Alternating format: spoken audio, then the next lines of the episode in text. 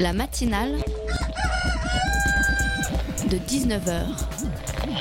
Et bah, c'est une émission qui parle de société, de politique, euh... culture alternative. On va aussi parler de sport, euh, de gens dans la rue. Et l'actualité en règle générale. On va peut-être parler des corbeilles à linge en osier d'Auvergne. Voilà, il y aura, y aura des invités. Des sociologues, des invités chercheurs. Les invités ne diront que des choses intelligentes. Ça va peut-être s'étriper un peu de temps en temps, mais... La matinale de dix-neuf heures, du lundi au jeudi jusqu'à vingt heures sur Radio Campus Paris. Ça s'est passé lundi dernier, ce moment où une petite région d'irréductibles wallons a fait trembler la grande et toute puissante Europe, alors que tous les pays signaient les yeux fermés le CETA, accord de libre-échange entre l'Union Européenne et le Canada. C'est au sein même de la capitale de l'Union que la résistance s'est levée, jetant un froid sur les perspectives d'aboutissement d'un traité charbonné en coulisses depuis maintenant trois ans. Un accord avec le Canada qui ressemble quand même un peu beaucoup à un autre acronyme, le TAFTA, négocié depuis bien longtemps aussi entre les U S A et l'Europe. Les mêmes ingrédients, la fin des douanes, la concurrence, le marché ouvert, les pleins pouvoirs pour les multinationales, les normes communes. On a beau changer la casserole, si la recette est la même, c'est sans doute la même soupe indigeste qu'on nous fera boire à l'arrivée. Les Wallons, eux, ont donc décidé de dire stop, mettant à, mettant à jour par leur refus d'abandonner tout pouvoir à des tribunaux arbitraires, toutes les faiblesses d'une Union européenne décidément bien fragile. Une Union européenne qui, depuis le Brexit, tremble devant la moindre petite division de point de vue. Une Union européenne qui n'hésite pas à mettre la pression sur ses minorités pour rester dans la course à son idéal de marché ouvert bénéfique pour tous, en avançant à l'aveugle comme sur pilote automatique. Et si finalement la Wallonie s'était aujourd'hui ralliée à l'avis général, permettant ainsi à l'accord d'aboutir, ce n'est pas sans avoir obtenu quelques légères retouches sur le CETA. Trois fois rien pour les observateurs extérieurs, mais beaucoup sur le principe. Le marché ouvert total est en route, mais le plus effrayant n'est pas tant la perspective d'affronter ces grandes multinationales que le constat suivant. L'Europe ne semble pas aujourd'hui assez forte et ouverte au débat pour mettre au point sa stratégie de défense, préférant construire des ponts sans consolider ses berges, avec le risque grandissant de voir tout le monde se noyer. La matinale de dix-neuf heures, le magazine de Radio Campus Paris. Mais ce soir, dans la matinale de dix-neuf heures, c'est un autre problème que nous allons soulever, celui des cellules de déradicalisation en milieu carcéral. Ces cellules sont vouées à disparaître maintenant après l'abandon du projet par les pouvoirs publics et le ministre de la Justice. Pourtant, le, le dispositif a de quoi séduire sur le papier, mais nous analyserons ses dysfonctionnements et les raisons de cette désillusion avec Karim Mokhtari de l'association Carcéropolis et Simon Barthélémy du Génépi dans quelques instants. En seconde partie d'émission, on va parler radio, non pas pour nous faire de la pub à nous-mêmes, mais pour parler de Radio Live, une œuvre qui se déroule sur scène, portée par les productrices de radio Aurélie Charon et Caroline Gillet, qui nous rejoindront en plateau tout à l'heure avec la dessinatrice Amélie Bonin et le jeune journaliste algérien Younes Saber Cherif. Enfin, ce soir, la Dream Team des chroniqueurs du mercredi est au complet. Pitoum viendra lui aussi nous parler du CETA, comme quoi le sujet fait des émules. Et François nous rejoindra, lui, en fin d'émission pour nous parler Front National et chaton, une bonne dose de mignonitude à prévoir en cette fin de soirée. Alors surtout, chers auditeurs, restez bien avec nous pour cette heure de matinale. N'hésitez pas à nous rejoindre sur Facebook pour participer au débat avec nous. La page de la matinale de dix-neuf heures vous attend. Vous l'avez entendu aux infos, le ministre de la Justice veut changer de méthode en matière de déradicalisation. Pour ce faire, je pense qu'on devrait confier la dite déradicalisation à des cathos intégristes, amis de Christine Boutin. Qui mieux que des intégristes pour parler à des intégristes? Je les imagine très bien face à un groupe de radicalisés. Bienvenue les enfants, bienvenue et bravo d'avoir choisi de revenir chez vous en France pour renouer avec nos valeurs chrétiennes. Pour vous remettre dans le bain, comme nous sommes à moins de deux mois de Noël, nous allons tous chanter ensemble. Il est né le divin. Jean-François, Jean-François, tu arrêtes de jouer avec ta ceinture d'explosifs. Tu chantes avec tous tes petits copains. Ah, pas mal, non ? Oh, je suis sûr que les cathos intégristes feraient parfaitement l'affaire. La déradicalisation par les cathos intégristes, l'idée est plutôt séduisante. Hein. En tout cas, la déradicalisation dans le milieu carcéral, elle, elle est assez capitale, cette question. Et pour en parler avec nous ce soir, nous avons le plaisir de recevoir Simon Barthélémy du Génépi. Bonsoir Simon. Bonsoir. Avec nous également par téléphone, Karim Mokhtari, porte-parole de Carcéropolis et également auteur du livre Rédemption, itinéraire d'un enfant cassé. Bonsoir Karim. Bonsoir. Bonsoir, vous nous appelez d'où Karim ? Ah, je suis à Nancy. Nancy, qu'est-ce que vous faites à Nancy ? Eh ben, je sors du quartier mineur euh, de la prison. Eh bien, écoutez, on est très content de vous avoir avec nous pour cette émission. Pour m'accompagner sur ce sujet également, Gabriel de la rédaction de Radio Campus Paris. Bonsoir, Gabriel. Bonsoir. Alors, on va pra- brièvement revenir sur les activités de vos associations respectives. Simon, le Génépi, grosso modo. Alors, une association qui lutte pour le décloisonnement des institutions carcérales. Donc, on fait tout un tas d'activités autour de la prison, de la formation pour nos bénévoles, Euh, de l'action en détention et, euh, et euh, plein d'autres choses, de la, de la sensibilisation du public, et cetera, et cetera. Et Karim, vous, Carcéropolis, vous pouvez nous en dire deux mots pour nos auditeurs qui ne connaîtraient pas vos activités ? Absolument, donc c'est une plateforme multimédia qui donne à voir autrement la prison sur le net. à travers euh, la compilation de supports euh, médias, euh, d'interviews euh, et surtout euh, de l'information euh, chiffrée sur la prison. Alors, ce n'est pas à ce titre-là que j'interviens en détention, puisque c'est plutôt sous le couvert de l'association Sans Mur. Eh bien, vos actions à tous les deux concernent donc le milieu carcéral. On l'a dit, les choses ont récemment changé dans les prisons, mais on va parler d'abord de ce qui s'y fait jusque-là, ce qu'on appelait les unités de déradicalisation. Qu'est-ce que c'était une unité de déradicalisation, Simon? Ah. Euh, bon, euh, très simplement, c'est un truc qui a été mis en place euh, après les attentats euh, en deux mille quinze. L'idée était de, alors, du ministère de la Justice était principalement de, de mener les personnes radicalisées, enfin, sur des faits liés à l'islam radical, à abandonner ce chemin et à retrouver un islam euh, dit modéré. Donc ça, c'est le discours officiel. Euh, après, euh, la réalité des choses est un peu différente à mon avis, mais on aura le temps d'en reparler. Gabriel. Oui, euh, pour euh, Karim, je voulais savoir, quand, quand elles ont été créées, ces, ces unités, que, quel accueil est-ce qu'elles ont connu euh, par rapport euh, aux autorités pénit- pénitentiaires, mais aussi vis-à-vis des, des employés de prison, dans les prisons directement? Bon, déjà, euh, moi, j'ai participé à la recherche depuis deux mille quatorze, donc c'était, euh, c'était avant les, les attentats de deux mille quinze. Euh, d'abord, euh, d'abord, pour venir... Euh, en direction des personnes prévenues ou condamnées pour des faits relatifs au terrorisme, qui avaient été regroupées. Donc il y a eu beaucoup de discussions autour de la, du regroupement de ces personnes. Ensuite, euh, il y a eu beaucoup de, on va dire, de, de budget alloué pour venir essayer de, de comprendre, dans un premier temps, qu'est-ce qui pouvait faire passer à l'acte de terrorisme dans certains individus. Est-ce que c'était une idéologie ou plutôt euh, des carences sociales, des difficultés d'insertion sociale? Donc les premières, les premières recherches-actions ont été menées plutôt par des sociologues et accompagnées de l'Association française des victimes du terrorisme, et cetera, sur la position victimaire, et cetera. Comment ça a été perçu par la pénitentiaire? Je pense que la pénitentiaire a été surpris finalement de cette histoire-là. Il a fallu créer des unités dédiées. Les surveillants ont été bah, surmenés par rapport à cette question, puisque beaucoup de formations, et puis aussi toutes les idées reçues très très ancrées sur la question soit de la radicalisation, même si je n'aime pas ce mot, euh, soit euh, de l'islamisme radical, euh, que je n'aime pas non plus cette formule. Mais en tous les cas, euh, du côté de la pénitentiaire, c'est quelque chose qui a été, euh, qui les a bousculés dans leur pratique, dans leur certitude, euh, dans leur méthode.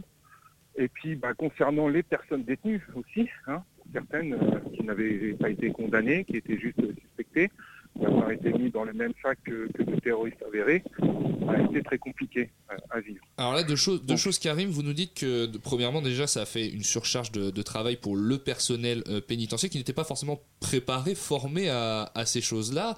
Et la deuxième chose, ouais. Vous nous dites également qu'il n'y a pas eu de distinction vraiment faite euh, pour les, les gens qui étaient concernés par ça. Oui, puisqu'on a répondu à une, à une situation d'urgence par des mesures d'urgence, de rassurer, hein, puisque la prison, vous le savez, représente un, un outil, pour ne pas dire un levier politique. Donc euh, finalement, les gens ont peur, il faut pouvoir euh, les rassurer. Sauf que bah, on a créé, euh, on a créé ces unités qui ont mis, euh, qui ont mis tout le monde en difficulté. Et vous, Simon, vous partagez un petit peu ce, cet avis? C'est une mesure qui a été prise un petit peu à la va-vite, si on, si on peut dire, pour satisfaire l'opinion publique? Alors, sur le levier politique, je suis parfaitement d'accord. En plus, quand on voit le nombre de détenus que ça concerne sur la, la, population, la, la totalité de la population carcérale, c'est une goutte d'eau dans l'océan. Et du coup, c'est un, encore une fois, c'est de l'effet d'annonce, c'est des effets de manche. C'est histoire de, de pouvoir rassurer la population, de dire qu'on s'occupe d'un problème comme le terrorisme, et en se basant sur la prison, alors que ça ne concerne même pas un pour cent des détenus, voire moins. Du coup, euh, c'est vraiment, c'est vraiment, à mon avis, un, un levier politique, comme disait Karim euh, tout à l'heure. Gabriel. Ouais. Est-ce que l'effet de groupe présent dans les unités a présenté un, ox- un obstacle par rapport à leur euh, efficacité, tant au niveau de la sécurité des agents que par rapport à même la prise en charge individuelle des détenus, qui semble nécessaire? Bah, en termes d'efficacité, j'ai envie de dire euh, déjà qu'on a du mal à faire de la réinsertion, avec, euh, avec un parc pénitentiaire qui déborde tous les jours un peu plus, hein, de surpopulation, avec un agent pénitentiaire pour deux à trois détenus, et puis sans compter les services d'insertion et de probation qui, eux, croulent sous les dossiers. Bien sûr que ça a mis tout le monde en difficulté, hein, cette histoire-là. Donc, et puis pour les détenus, de se voir regroupés et exclusivement regarder à travers leur capacité à passer à l'acte terroriste, c'était aussi très compliqué. Que... Donc euh, les premières difficultés que les détenus ont pu rencontrer, entre guillemets, Euh, ça va être celle euh, de convaincre qu'ils n'étaient pas dans la dissimulation constante, constante euh, concernant cette question. Parce qu'effectivement, chaque fois qu'on, qu'on les stimulait, euh, quelle que soit la, la, la manière, sociologiquement ou bien euh, socialement ou bien au mode groupe de parole, euh, dès, qu'on, dès que les personnes disaient des choses plutôt positives, ben, on, pouvait, euh, on pouvait les pointer du doigt en étant des, euh, des dissimulateurs. Et dès lors qu'ils donnaient leur avis euh, vraiment, eh ben, cela grossissait leur... leur capacité à, à être radicale. C'est-à-dire que, qu'on comprenne bien, en fait, dans ces cellules, on, on regroupait les gens qu'on suspectait de, de radicalisation, avec des guillemets, hein, euh, et on les faisait, on les faisait discuter, et euh, au final, euh, quel que soit la, la, ce qu'ils disaient, ça ne changeait pas grand-chose, Simon. Voilà, donc ça, ça a été euh, sur les deux premières années, il me semble, hein, où on a été beaucoup dans les groupes de parole, le grattage de tête jusqu'au sang, hein. Euh, sauf que lorsque l'on parle seulement, lorsque l'on fait parler seulement, les gens peuvent effectivement dire ce que l'on veut entendre. Or moi, euh, depuis le début, je ne suis pas dans un contre-discours, hein, ça ne sert à rien, je pense. Je pense qu'il faut plutôt être dans un contre-projet, un contre-projet de vie. Euh, si des jeunes ont décidé de s'engager dans un autre pays euh, pour se sentir utiles, exister, euh, pour qu'on leur dise monsieur, bravo et merci, euh, c'est quand même malheureux qu'on ait toute une jeunesse euh, qui, euh, qui veuille bien mourir pour cela. Alors qu'en bas de chez nous, on a quand même les moyens euh, de regrouper, euh, de regrouper euh, toutes les conditions qui permettent à un individu d'entrer en désistance et en résilience. Simon, je vous vois hocher la tête. Oui, euh, non, non, mais je suis tout à fait d'accord. Après, le, à mon avis, le problème, il est plus même sur le concept de terrorisme même. Enfin, à mon avis, il faut revenir avant la prison et revenir à la réponse pénale. On, on utilise le terme de terrorisme pour à peu près tout et n'importe ah, tout quoi, et n'importe par, particulièrement depuis la création euh, du délit d'entreprise individuelle de terrorisme. Et donc on remplit les prisons de gens qui, en fait, on confond en fait deux choses qui sont fondamentalisme et radicalisation violente. Donc des, des gens qui ont vraiment genre peuvent être, moi je pense, complètement attaqués. On peut le lire. Hein. Je pense que si on écoute de la musique, on va rentrer dans la terre. Euh, que les femmes doivent être, doivent être battues si elles, en cas d'adultère et tout. Enfin, des choses parf- parfaitement catastrophiques. Mais la question, c'est que ces gens-là, s'ils prennent pas les armes, ils ont le droit de penser ce qu'ils veulent. Et du coup, on mélange tout ça dans un même sac et on en fait un espèce de délit autonome qui sert absolument à rien à part à, à encore stigmatiser une partie de la population, c'est-à-dire les musulmans. Mais ça tombe bien que vous parliez de, de ce petit problème de, de définition, parce que quand on écoute notre cher ministre de la Justice, qui lui emploie maintenant deux termes dans ses, dans ses discours, il fait très attention, on a la radicalisation et la radicalisation violente. C'est-à-dire qu'on a, on a, on a mis un petit niveau de, de différence, ce qui est assez étrange finalement. Ben, ils ont voulu faire, il me semble, la distinction entre justement la liberté de pensée euh, la plus radicale, hein, des, des, des fondamentalistes qui reviennent vraiment aux prémices euh, de la croyance, avec, avec toutes ces idées bien ancrées, euh, comme vient de l'indiquer euh, mon collègue. Mais euh, de l'autre côté, euh, radicalisation violente, c'était pour indiquer le passage à l'acte violent pour cette idéologie. Eh bien, on va continuer de parler de tout ça après une toute petite pause musicale. Surtout, chers auditeurs, restez bien avec nous.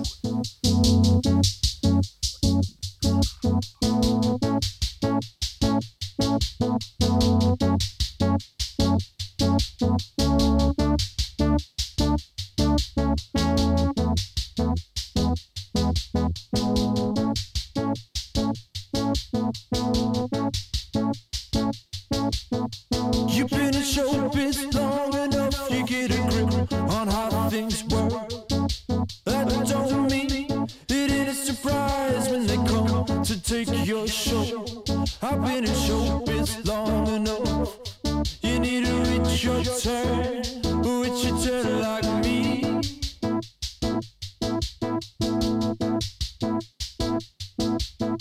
They say the kids don't wanna see an old dog sing and dance. They say they're done with television and it ain't getting a second chance, but they never waited for their turn. They just snatched it up from dirt, from me.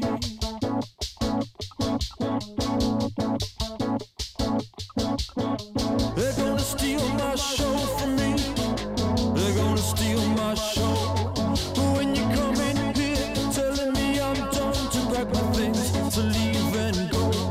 You coming at the oldest dog in here.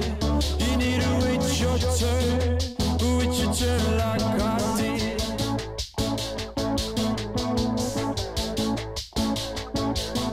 I've been syndicated throughout French Unland.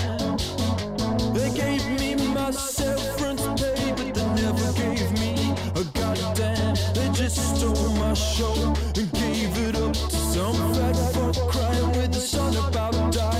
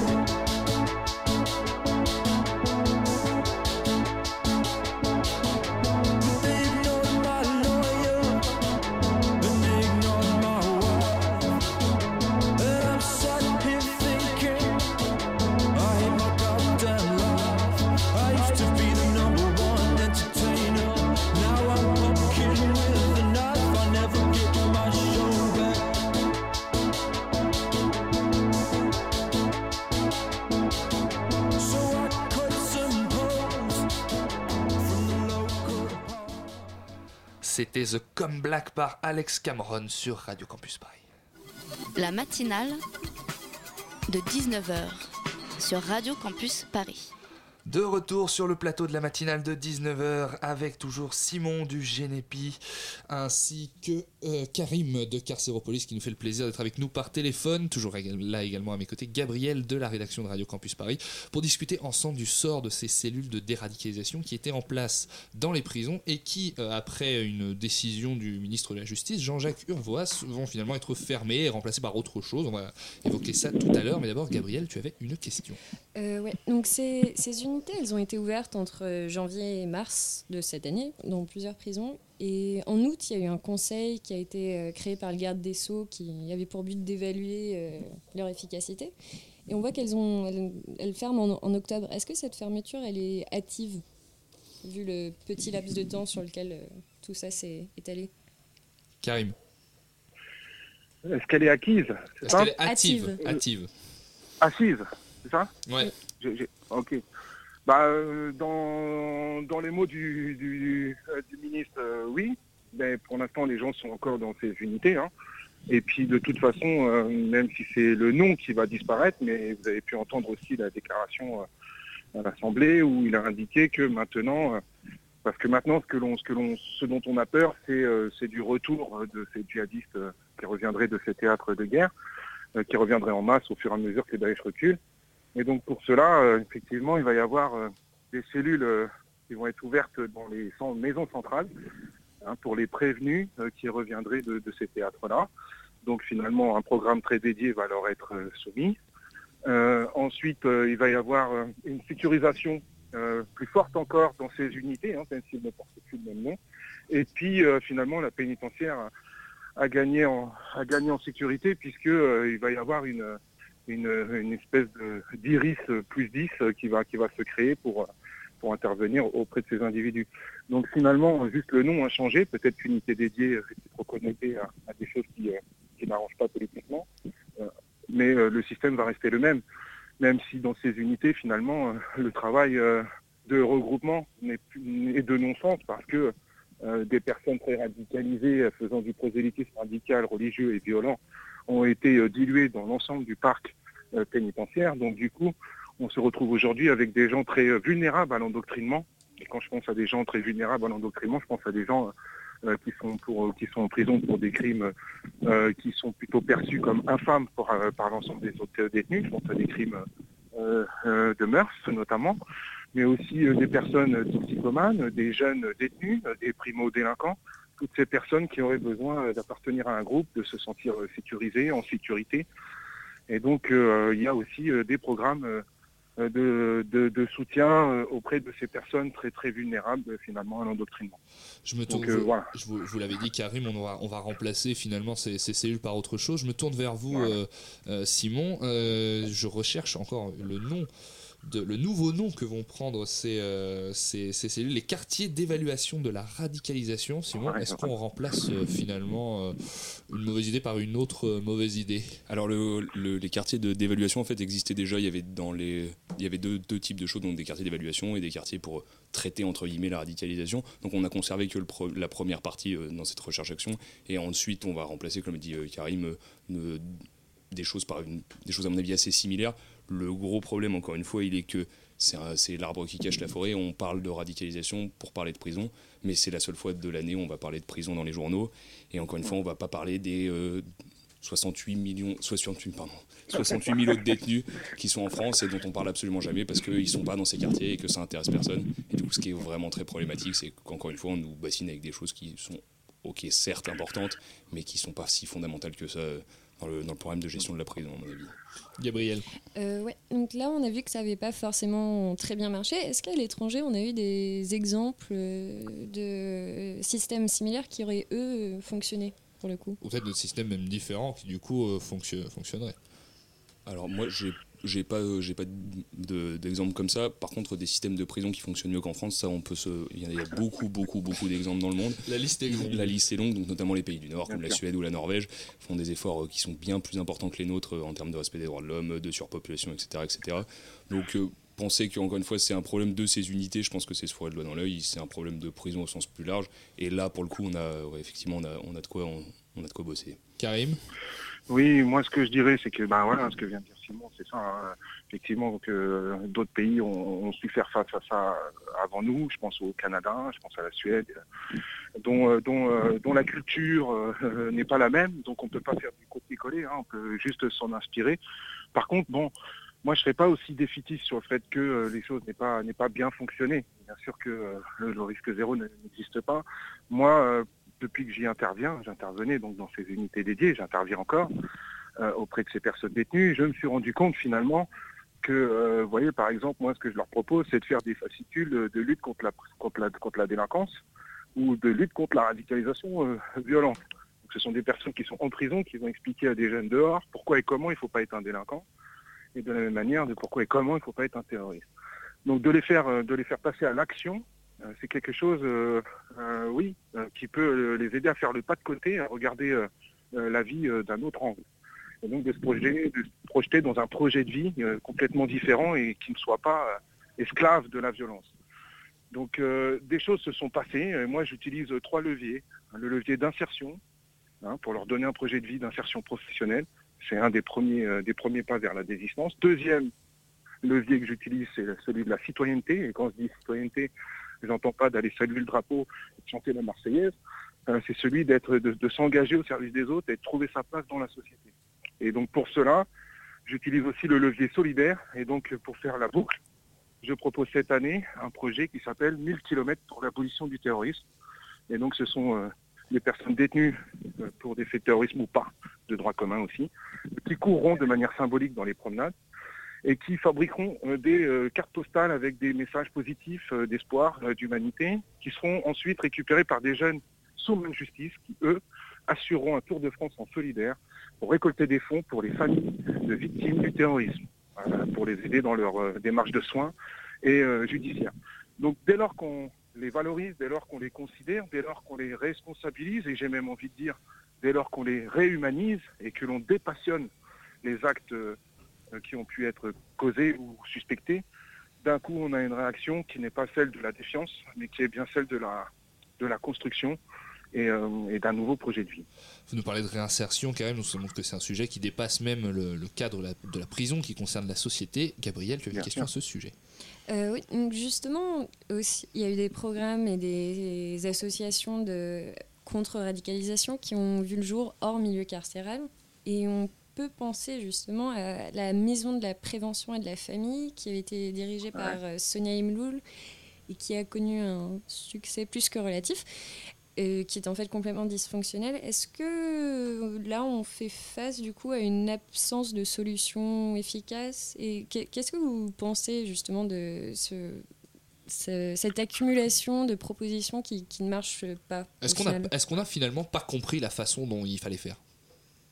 Moi, pour moi, euh, sans, sans monopoliser la parole, bah, euh, allez, nous la ferons tourner moi, après. Pour moi, euh, ce dont je me suis rendu compte, c'est qu'effectivement, euh, des gros fromages de budget ont été, ont été alloués, euh, que ce soit à l'extérieur pour, pour prévenir la radicalisation et, ou à l'intérieur pour l'éradiquer. Hein. Euh, on s'est finalement rendu compte qu'on était capable de mettre des moyens pour faire du suivi en individuel et euh, que ce suivi individuel pouvait tout simplement représenter un programme de réinsertion. Ou de resociabilisation, j'aime plutôt l'appeler comme ça. Voilà, donc au final, on s'est rendu compte qu'on est capable de faire de la resociabilisation et qu'on en a donc les moyens. Donc euh, je pense que ça coûte moins cher que la récidive et je pense que ça coûte moins cher qu'un attentat. Simon, je me retourne vers vous. C'est vrai que finalement, quand, quand on en parle, on a le sentiment que ce qui manque, au fond, c'est une vraie politique sociale, sociétale sur ces questions-là. Le fait qu'on n'arrive pas spécialement à les traiter dans l'ensemble de notre société parce qu'on ne propose pas d'alternative spécialement aux gens qui, qui sont tentés par la radicalisation. Oui, tout à fait. Je pense que, enfin, de toute façon, on vit une période assez troublée, euh, que ce soit en France ou à l'étranger. Et... l'absence de solutions euh, viables de, de projet de vie. Euh, quand vous parliez du CETA tout à l'heure, moi ça me donne envie de me pendre. Mais, donc euh, ce genre de problème euh, plus globaux, il fait que, la je- à mon avis, particulièrement la jeunesse, elle n'a pas vraiment d'envie de vivre euh, dans une société euh, aujourd'hui. Et du coup, proposer un plan de vie, enfin, c'est aux jeunes aussi de proposer un plan de vie un peu plus sympathique et qui, à mon avis, permettra d'éviter ce genre de dérive. Si je peux me permettre juste deux, allez-y, deux, deux allez-y, petites remarques. En fait, c'est juste des lectures, parce que bon, je trouve qu'on va, on, on va un peu vite et c'est des choses quand même assez compliquées, du coup, il faut quand même un peu revenir à certaines choses. Les, les termes ont une importance. Et euh, donc, il y a un très bon article de, qui s'appelle « Quand parler de terrorisme » de Vincent Cizer, qui est sorti dans le Monde Diplo du, d'août deux mille seize, qui rappelle un peu la, la genèse de, de, de l'infraction terroriste et son utilisation en France. Je pense que c'est assez fondamental pour comprendre...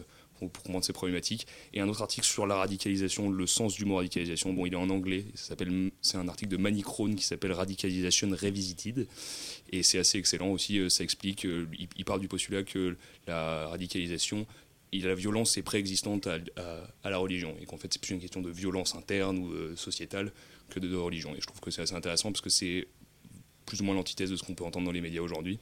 Donc, on a laissé un article à lire. Et voilà. Ça vaudra le coup de se mettre à l'anglais pour l'occasion. Malheureusement, malheureusement le, le temps qui nous est imparti est écoulé. Je vous remercie grandement, Simon du Génépi et Karim, porte-parole de Carcéropolis, de, d'avoir participé à ce débat avec nous dans la matinale. On rappelle que toutes les informations concernant vos actions dans le milieu carcéral sont disponibles sur vos sites internet, qu'on va rappeler. Le site internet du Génépi, génépi point f r, et le site internet de Carcéropolis, Karim. Alors w w w point carcéropolis point f r ou sinon w w w point sans mur point org. On peut également retrouver votre livre, Karim, Rédemption, itinéraire d'un enfant cassé, dans toutes les bonnes librairies. Merci à vous et bonne soirée. Quant à nous, chers auditeurs, on se retrouve dans quelques instants après une petite pause musicale sur le quatre-vingt-treize neuf.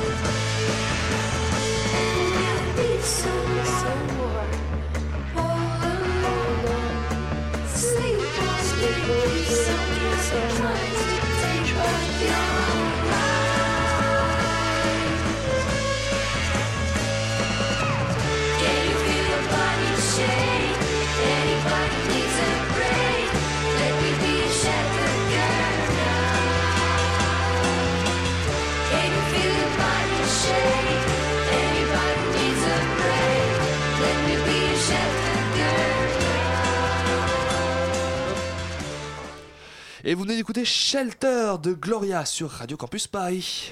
la matinale de dix-neuf heures du lundi au jeudi jusqu'à vingt heures sur Radio Campus Paris. Mesdames, messieurs, chers auditeurs, il vous avait manqué, vous étiez perdus sans lui, mais soyez rassurés, c'est la fin de tous vos tracas, c'est le retour du fils prodigue, le retour de Pitoum. Alors mon bon Pitoum, il me semble que nous sommes si connectés, toi et moi, que nous avons choisi de parler du même sujet, de ce fameux accord CETA ce soir. Exactement, Erwan, cocaïnomike du quatre-vingt-treize vintage, ah non pardon, du quatre-vingt-treize neuf. Tu peux pas savoir ce que j'étais bien en vacances pourtant, sans rire, les fesses calées entre deux montagnes et à quelques sangsues près, c'était un peu le paradis, la jungle népalaise. Il faisait beau, chaud, mon téléphone coupé, donc pas d'alerte intempestive de l'appli du monde point f r pour te filer un high kick au moral toutes les dix minutes. Non, du coup, le retour a été un peu brutal, hein, puisque je me suis pris dans les dents tout un tas de nouvelles pas hyper jouasses. A commencer donc par le CETA, qui après quelques rebondissements façon black belge, a fini par être signé. Il y a eu aussi l'affaire Zara, hein, qui vend des vêtements confectionnés par des réfugiés syriens mineurs en Turquie, vêtements portés par des manifestants anti-migrants à Béziers. Donc on atteint un level de cynisme qui me donne envie de vandaliser des vitrines de magasins. Bon, pas à l'aérosol de peinture, hein, c'est mauvais pour la couche d'ozone, mais je te jure que je suis à deux doigts d'aller graffer au déo habit Sanex garantissant trace ni parabène. Mon Dieu, quel délinquant tu es. Revenons à nos moutons, bientôt importés du Canada grâce au CETA, l'équivalent du TAFTA, mais avec le Canada plutôt que les U S A, bah, t'as déjà tout dit. Fait plus donc, froid un... finalement, je change rien. Voilà, c'est un traité donc qui a pour but de favoriser le libre-échange. Enfin ça c'est le discours officiel, d'autres y voient plutôt un merveilleux outil pour protéger le capital, mais regardons plutôt.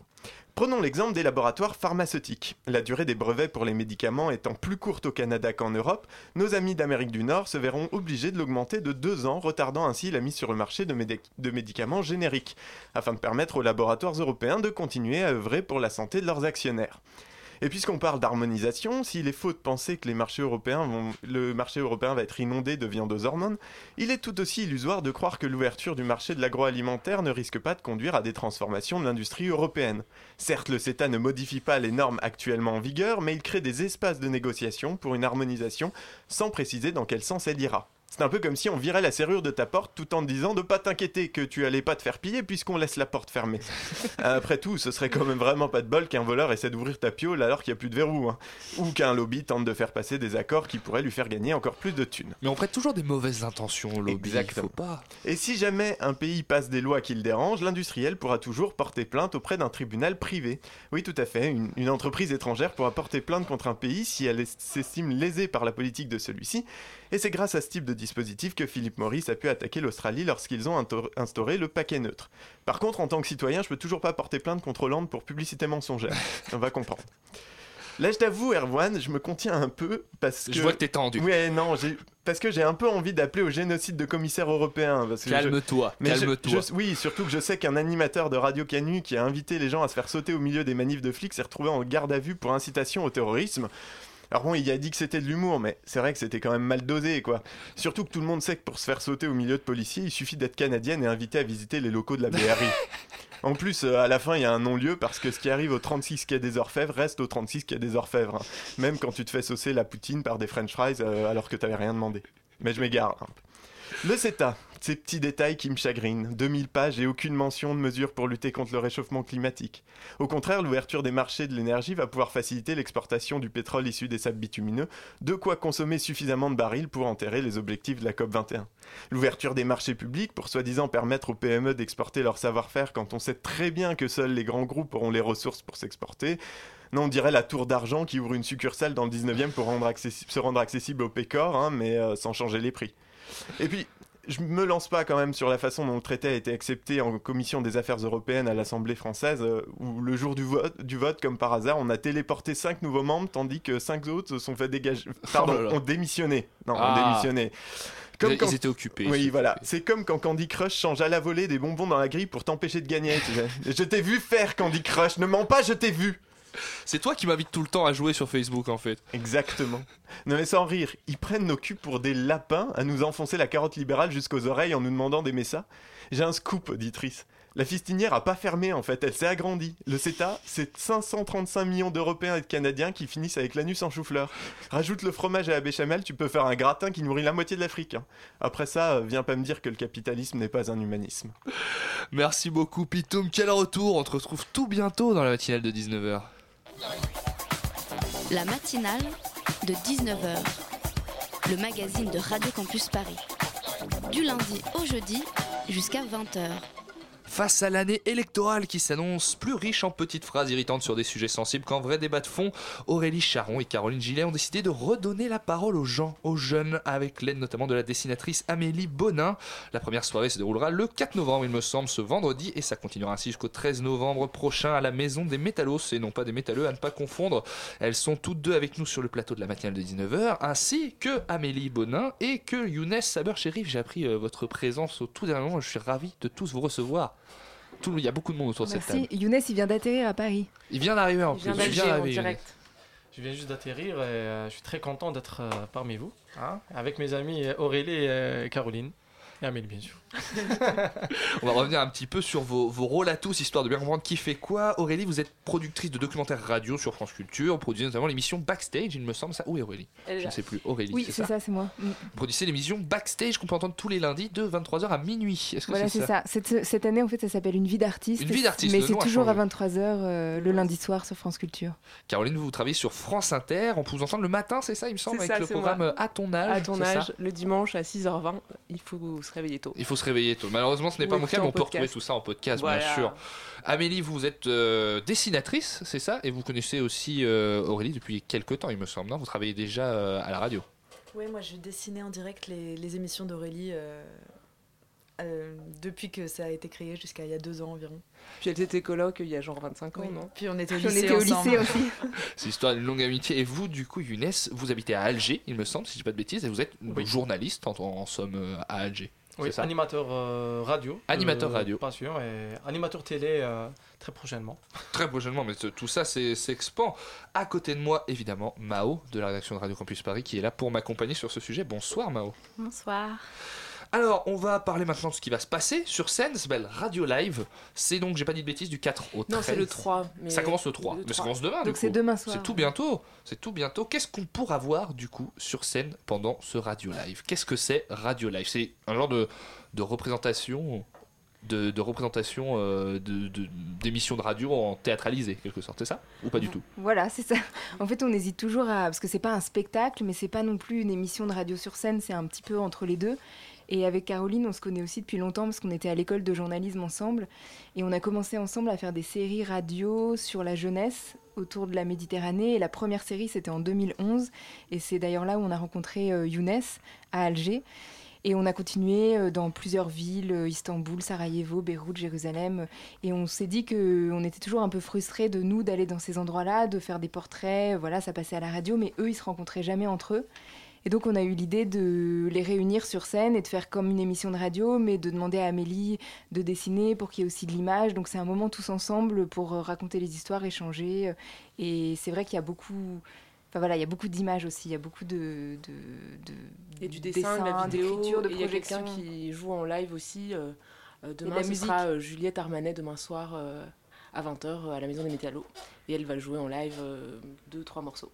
Et à la fin, il y aura une espèce de surprise avec une sorte de balle, euh, avec une boule à facettes. Oh, ne dites-en pas trop, faut qu'on, faut qu'on garde un petit peu la, la surprise pour demain. Justement, Mao, tu avais une question à ce sujet. Oui, bah, du coup, comme vous venez de l'expliquer, il y avait une vraie dimension artistique. Euh, donc vous alliez un peu euh, journalisme et, euh, et ce spectacle, même si vous hésitez à parler de spectacle. Qu'est-ce que l'un peut apporter à l'autre ? Dans le, entre dans, dans l'information et, ouais, et l'art. Euh... Peut-être que Amélie pourra répondre, mais en tout cas, nous, pourquoi on avait envie qu'il y ait Amélie et qu'il y ait les dessins, c'est que souvent, c'est des histoires quand même, on parle de conflits, on parle de difficultés à, à mettre en place la démocratie, c'est des endroits pas évidents, on parle aussi de la France, mais c'est vrai que... On... Et du coup, on avait aussi envie d'être dans... Enfin, c'est une génération qui a l'avenir devant... devant elle et qui a besoin de construire les choses. Et donc, du coup, on voulait garder ce côté... Euh, ben, on voulait avoir des projections, du futur, des images, et pas être que dans le réel concret, et aussi être dans l'imaginaire. Et, et c'est un peu ça qu'apporte Amélie. C'est Amélie, Amélie, c'est vous qui vous occupez un peu de tout, tout le pôle artistique, finalement, de, le pôle visuel. Oui, c'est ça. Grosse pression. Euh, ouais, ouais, bah, c'était l'idée d'amener un peu de poésie et de, et de faire dialoguer les images avec les récits des gens sur scène.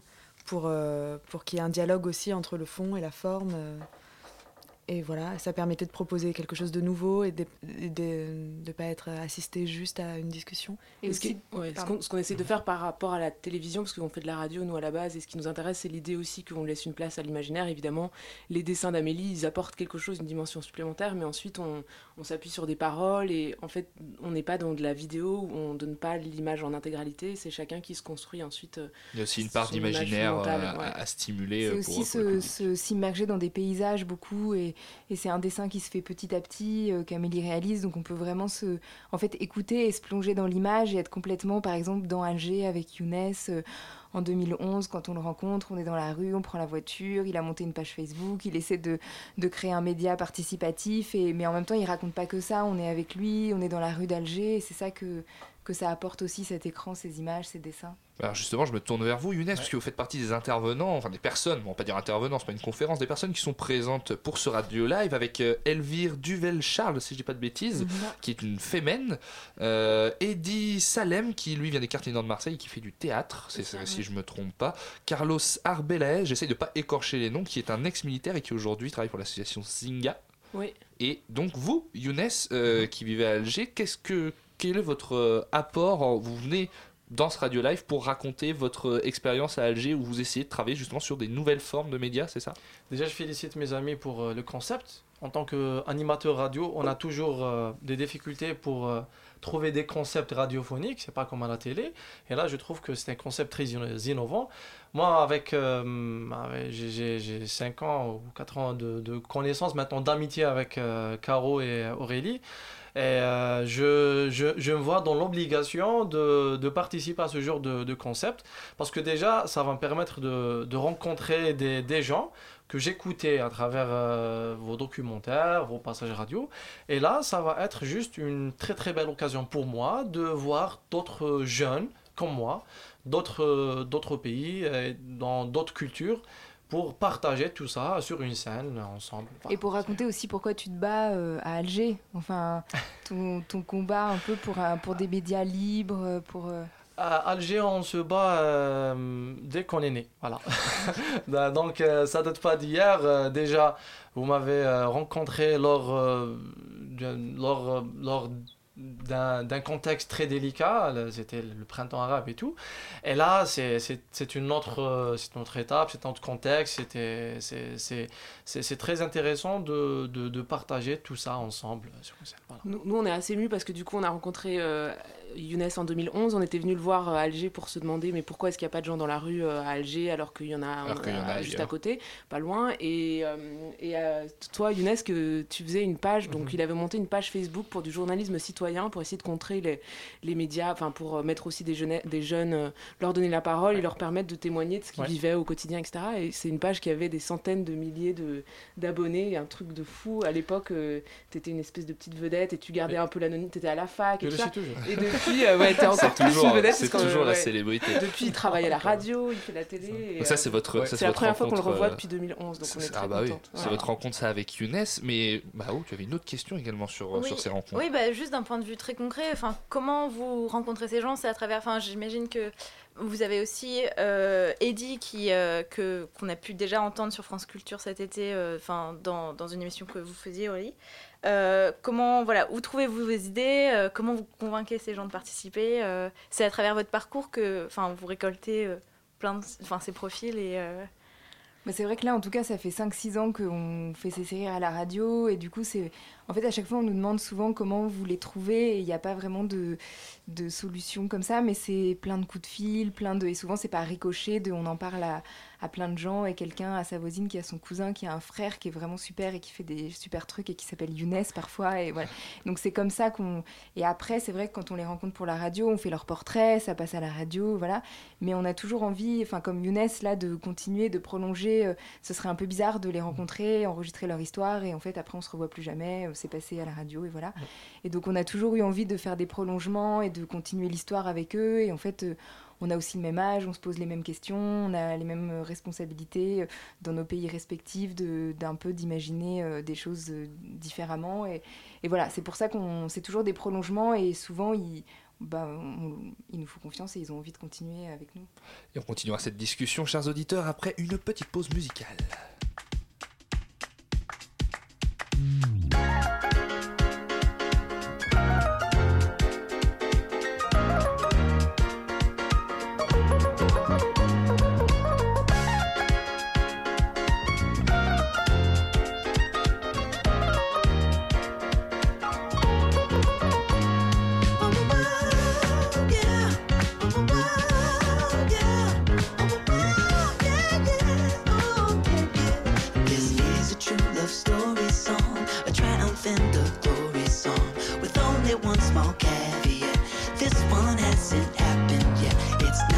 strongest narrative, but details aren't imperative. What matters is the way it ends. They've got sixteen mutual friends. It's just that animal spirits, and it's that heartfelt lyrics. Put them together and you can hear it. Oh, song if it wonders. It's just that animal spirits, and it's that heartfelt lyrics. Put them together and you can hear it. Oh, wait, that's the way it goes. Now everyone seems unaware that these two are a destined pair, but I checked out their astral chart. This one is a work of art. Now I know she reads astrology, and he can't stand astrology, but he's quick with an apology when he wisecracks the zodiac. It's just that animal spirits, and it's that heartfelt lyrics. Put them together and you can hear it. Oh, song everyone knows. It's just that animal spirits, and it's that heartfelt lyrics. Put them together and you can hear it. Oh, wait, that's the way it goes. C'était Animal Spirits de Wolfspeck. J'espère que je le prononce bien sur Radio Campus Paris.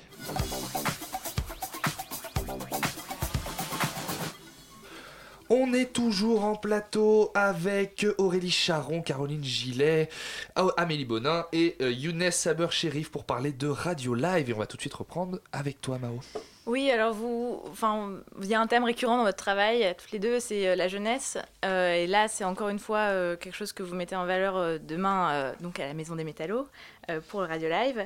Euh, pourquoi, pourquoi c'est important pour vous de f- donner la parole aux jeunes ? Et sachant qu'à la radio, euh, à la radio, à France Inter et France Culture, le public... Euh, Dans les radios qui ne sont les... pas Énergie et Skyrock. Exactement. Pas forcément, les auditeurs ne sont pas forcément de prime jeunesse, mais euh, voilà, qu'est-ce qui vous motive à donner, enfin, ouais, ouais, à donner la parole à la jeunesse et, enfin, euh, dans votre...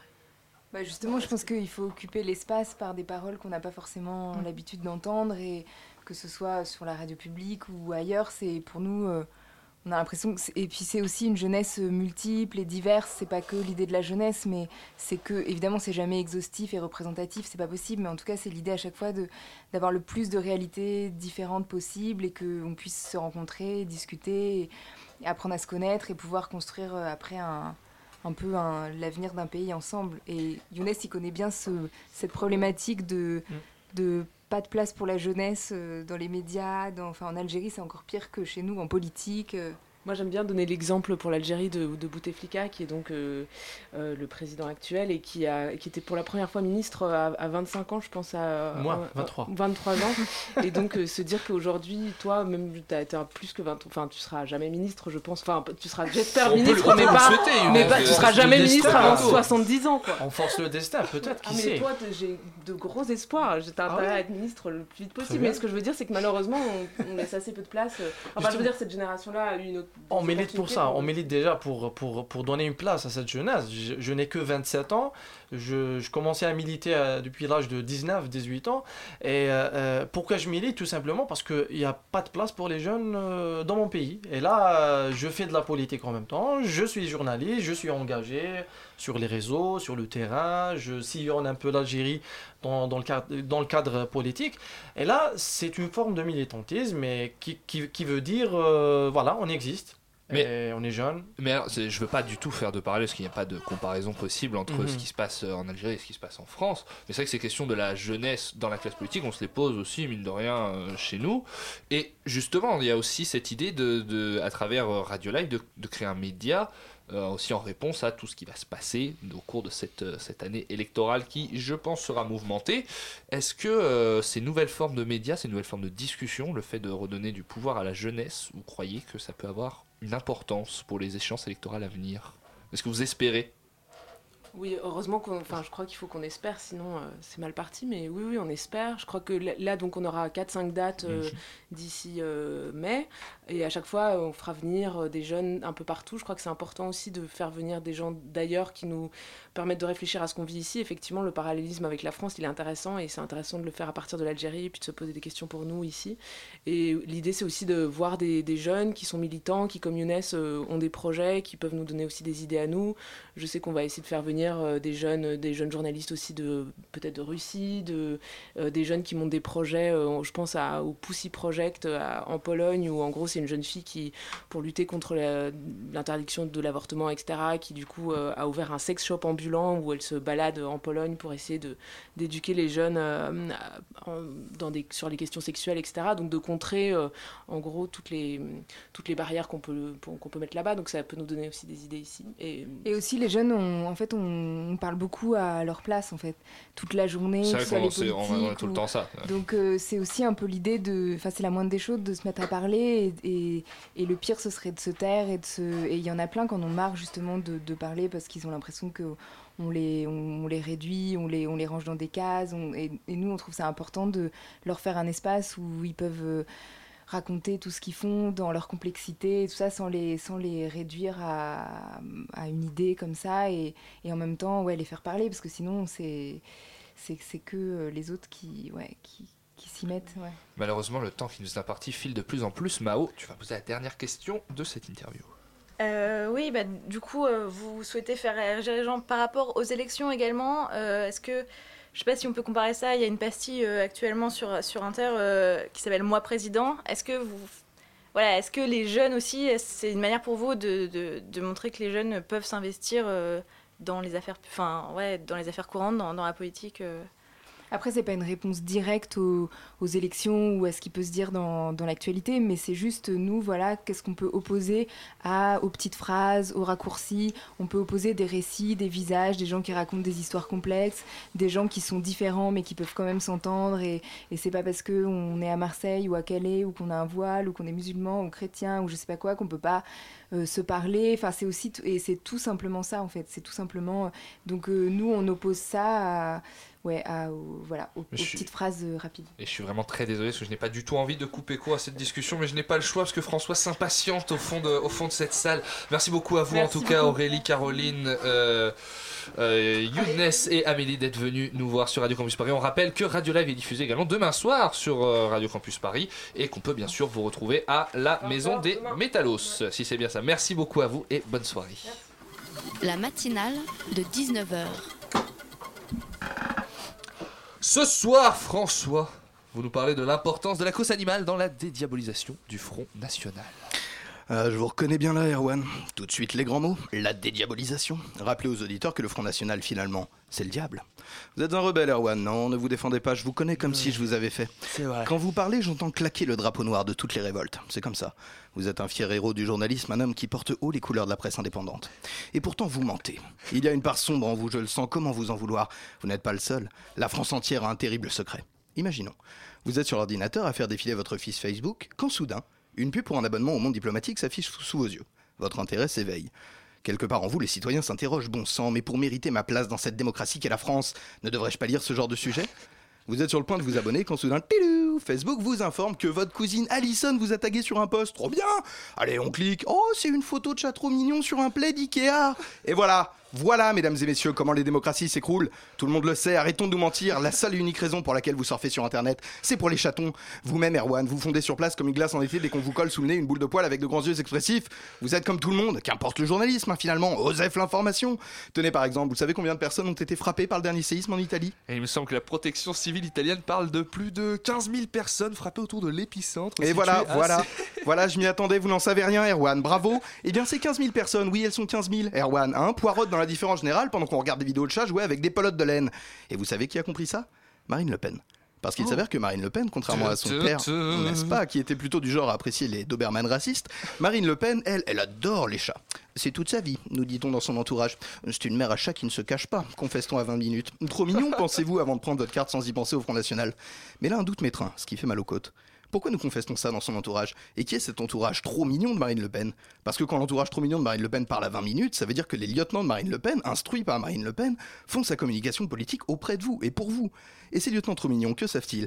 Bah, ils savent par exemple que la cause animale est au cœur de leur électorat. Ils savent que le moment où Marine Le Pen a reçu le plus de courriers pendant la campagne présidentielle de deux mille douze, c'est quand elle a oublié de répondre au questionnaire de trente millions d'amis.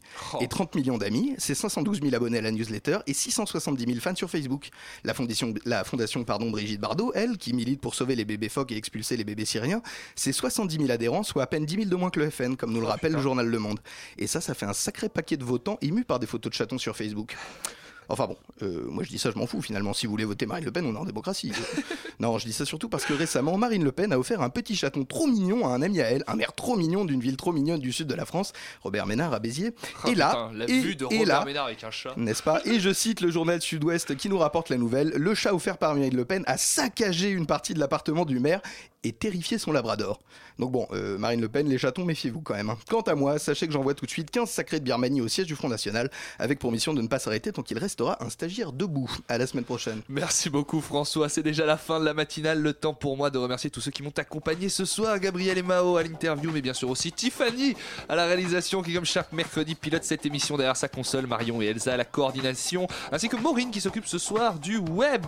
Mais surtout restez bien avec nous car dans un instant c'est Extérieur Nuit. Salut Extérieur Nuit. Euh, salut, ça va ? Comment ça va ?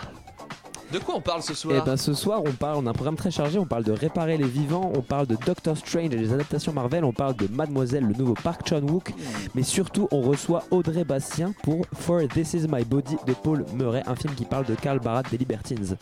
Ça, ça m'intéresse vraiment beaucoup d'entendre parler de Karl Barth et aussi de Doctor Strange que j'ai pas encore vu mais que j'ai vraiment hâte de voir. On a hâte de vous entendre tout de suite et pour ma part, chers auditeurs, je vous remercie de nous avoir suivis ce soir et vous souhaite une très très bonne soirée sur les ondes de Radio Campus Paris.